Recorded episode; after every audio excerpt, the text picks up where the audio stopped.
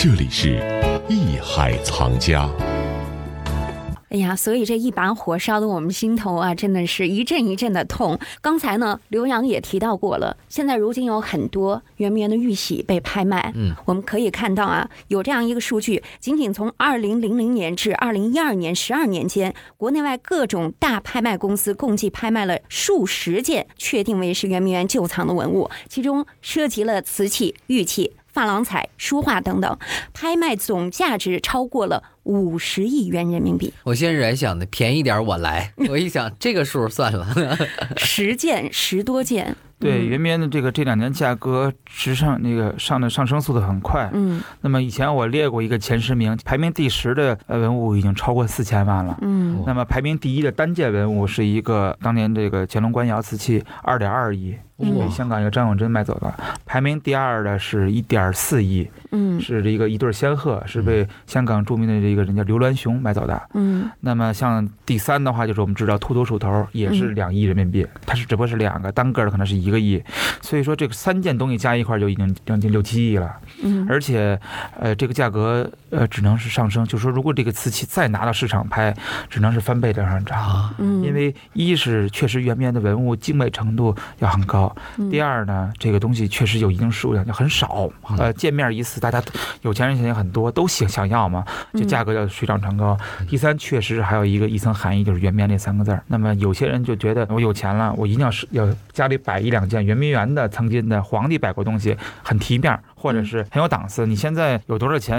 人来到你们家，你跟他说我值多少亿，他没有一个很直观的概念。但是你要屋子里搁这么一件玉玺，或者搁上一两件非常精美的瓷器，不用说，对方就知道你很有钱。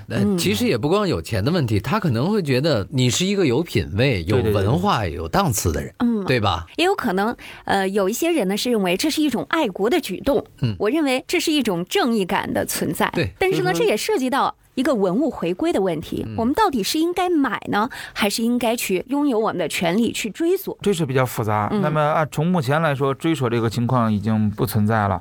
因为如果呃说的大面点的，从法律上来说，可能是有五十年的概念。嗯，因为我前两天是就是刚做完一个节目，就是德国好像取消了这个追索期，但是它这个主要针对是纳粹文物，因为纳粹已经超过六十年了，严格来说，纳粹抢走的东西，欧洲其他国家已经不能抢了，不能要了。德国是为了表。表现出这个民族国家和欧洲是一体的，取消了这个纳粹追究，就纳粹只要是纳粹抢走文物，永远可以追溯，只要你能够说得清楚。嗯。但是呢，对于中国文物来说就很难说了，因为纳粹当时抢的时候，在之前他是就那个博物馆也好，他是有在册的。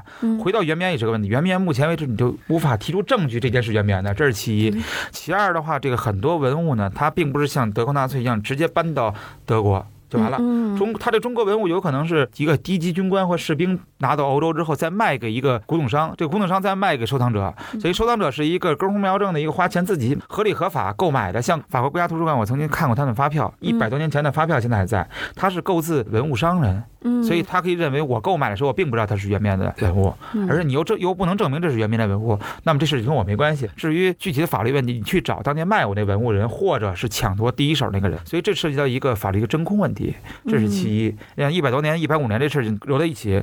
其次还有一个问题就是圆明的很多的这些文物用购买或者用追索的这种形式呢，可能不现实，因为像大量收藏在私人收藏。而且私人收藏数量占整个值收藏的九成以上，也就只有一成是属于博物馆收藏。所以私人未必愿意把价值几几千万甚至过亿的东西免费还给中国。这个对于很多人来说，哎是很难想象做到的。所以按照世界惯例来说，购买是目前比较可行可操作的一种方式。只不过就是购买回来之后，有的人属于私人收藏，有的是捐赠，有的可能属于借债。比如说我可以不存在我们家，存在博物馆，但是所有权属于我。所以这个渠道是不一样的。那么按照其他国家的一些类似的方法呢，全世界还是公认认为通过拍卖行购买的形式呢是比较方便，而且是合理合法的一种回归的一种途径。只不过就是现在面临的一个问题，就是“圆明园”这三个字对于中国人来说有很大的一层感情，所以对于艺术品收藏或对于拍卖不了解的情况下，可能觉得可能涉及到买脏啦、销赃的问题。但实际上我刚才提到了这个“脏”这个词儿，现在在这个圆明园里面已经很淡化了，已经说不清了，是吧？就就是已经很难，而且这个有些文物如果不能确定是圆明园的，你都无法说它是圆明园的文物。这瓷很好的瓷器，如果拍卖行不提供它是圆明园的线索，你都很难说明它是圆明园了。嗯，因为不说嘛，它没有目录。对，对我们已经无法考证。对你现在不都得说得有据可查吗？你这没没有据可查，你这个怎么有依据？对，就像我们开个玩笑，你报案，最起码我我丢了什么东西，你得跟派出所说。那派出所我这丢什么我不知道，就我就知道他那东西肯定是我的。那凭什么你说人家东西偷了东西就是一定是你的？警察那边或者法官那边他也会喊话，你自个儿是不是你的？有证据没有？没有。但是他就是偷了我们家东西，所以要不是心痛呢？所以说这个这当时正好出于一个各种各样原因嘛。所以我觉得陈社党当年被毁，是不是懂法律的欧洲人有意所为，或者是没准这东西就存放在哪个欧洲的博物馆或机构，但是他不拿出来。对对呀，这东西拿出来之后，全世界会会出现一个重大的一个事件。而这些都是猜测，这个不好说。所以说完这些以后，还是比较痛心的，还是比较棘手的，还是希望我们能够。呃，强大起来，对吧？对，以后像类似这种事不能重蹈覆辙，不能再有发生，就 OK 了。嗯，那你说从颐和园那边也是应该有水系可以到圆明园的吗？对，从目前我们发现的这个历史上那个图纸，那么圆明园和三山五园是水系连接的还是比较近的，尤其是颐和园到畅春园。那么乾隆皇帝这个档案就写的，早上起来就坐着船去畅春园给他的母亲请安，又坐着船回到圆明园，呃，吃早点，或者是陪完陪母亲吃完早点之后，俩人一块坐着船到。圆明园游玩，所以就当年圆明园跟畅春园之间水系是是连通的，和颐和园之间呢也有水系，只不过乾隆皇帝习惯骑着马去颐和园或者三山五园一块儿。嗯，而且圆明园内所有的水系就是在圆明园任何一地方景点上上船都可以到圆明园任何一个景点，它完全是靠水系相连接。对对，而且圆明园的水系呢和北京城内的水系也是相连的，像你刚才提到那叫长河水系，嗯，长河水系路上也有行宫，那么从高粱河行宫开始可以坐着船到颐和园或者畅春园，再从畅春园直接。进这个圆明园是没有问题的，嗯，但是现在来说，因为北京现在水比较紧张了，所以水系相对来说就已经完全断绝了，而且圆明园内的水系现在也只恢复了不到历史上的五分之一，嗯，对，因为呃，一个是水系堵塞了，时间长了嘛，超过一百年，老百姓的居住垃圾啦，或者是一些生活垃圾，或者是一些遗址，就把水系给堵塞了。还有一种情况就确实水很紧张，是没有水了。我们对于圆明园的这些遗物的纪念和寻找呢，其实不是为了要延。续我们的仇恨，而是要我们勿忘历史，要倡导和平哈。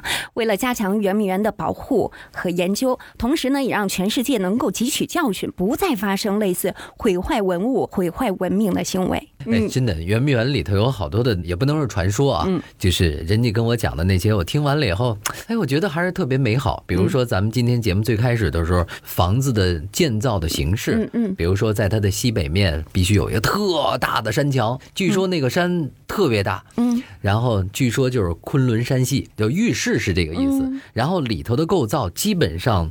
整个圆明园里的构造就是一个万字，而且据说到雍正的时候，可能是啊，我我忘了，在雍正的时候，据说在圆明园里头专门有一个街市。啊，对对对对，有一个街市，说这个街市啊，跟那个城里头那一样，而且都是一些老字号，什么在那儿摆摊儿啊，卖东西啊，里头也出现小偷啊，什么皇上也穿上老百姓的服装在那儿逛街呀，看看东西。后来我在想，哎，也是一个挺有意思的那么一个画面。对，其实说起来，皇上啊，挺会生活的，嗯，这属于他的一个家，而且呢，是一个挺温馨、很奢华的家。嗯。嗯，对，因为圆明园被毁了，所以。就忽略了它在历史上的作用。嗯，清朝皇帝呃入关有十个，刨去逊帝溥仪和第一个顺治呃小皇帝，而且忙于战事嘛，中间八个，八个其实就是只有乾隆以外全都死在皇家园林里面。嗯，那么其中是有两个皇帝出生在圆明园，两个皇帝在圆明园驾崩的。嗯，所以其实我们老说一个圆明园就是整个几乎一部完整的截止到咸丰时期的一部清朝历史，而反而发生在故宫的故事。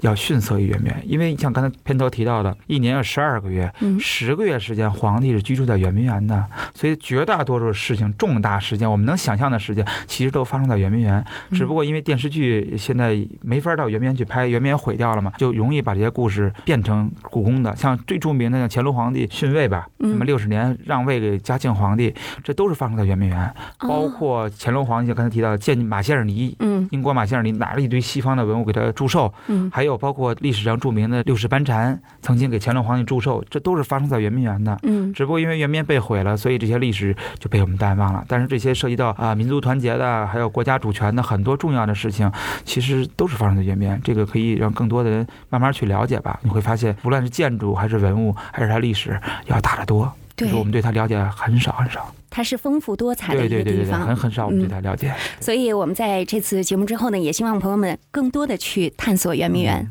好，感谢朋友们的收听，感谢刘洋，感谢王维。这里是《一海藏家》，主持人永峰代表制作人王鑫，感谢您的收听。本内容由喜马拉雅独家呈现。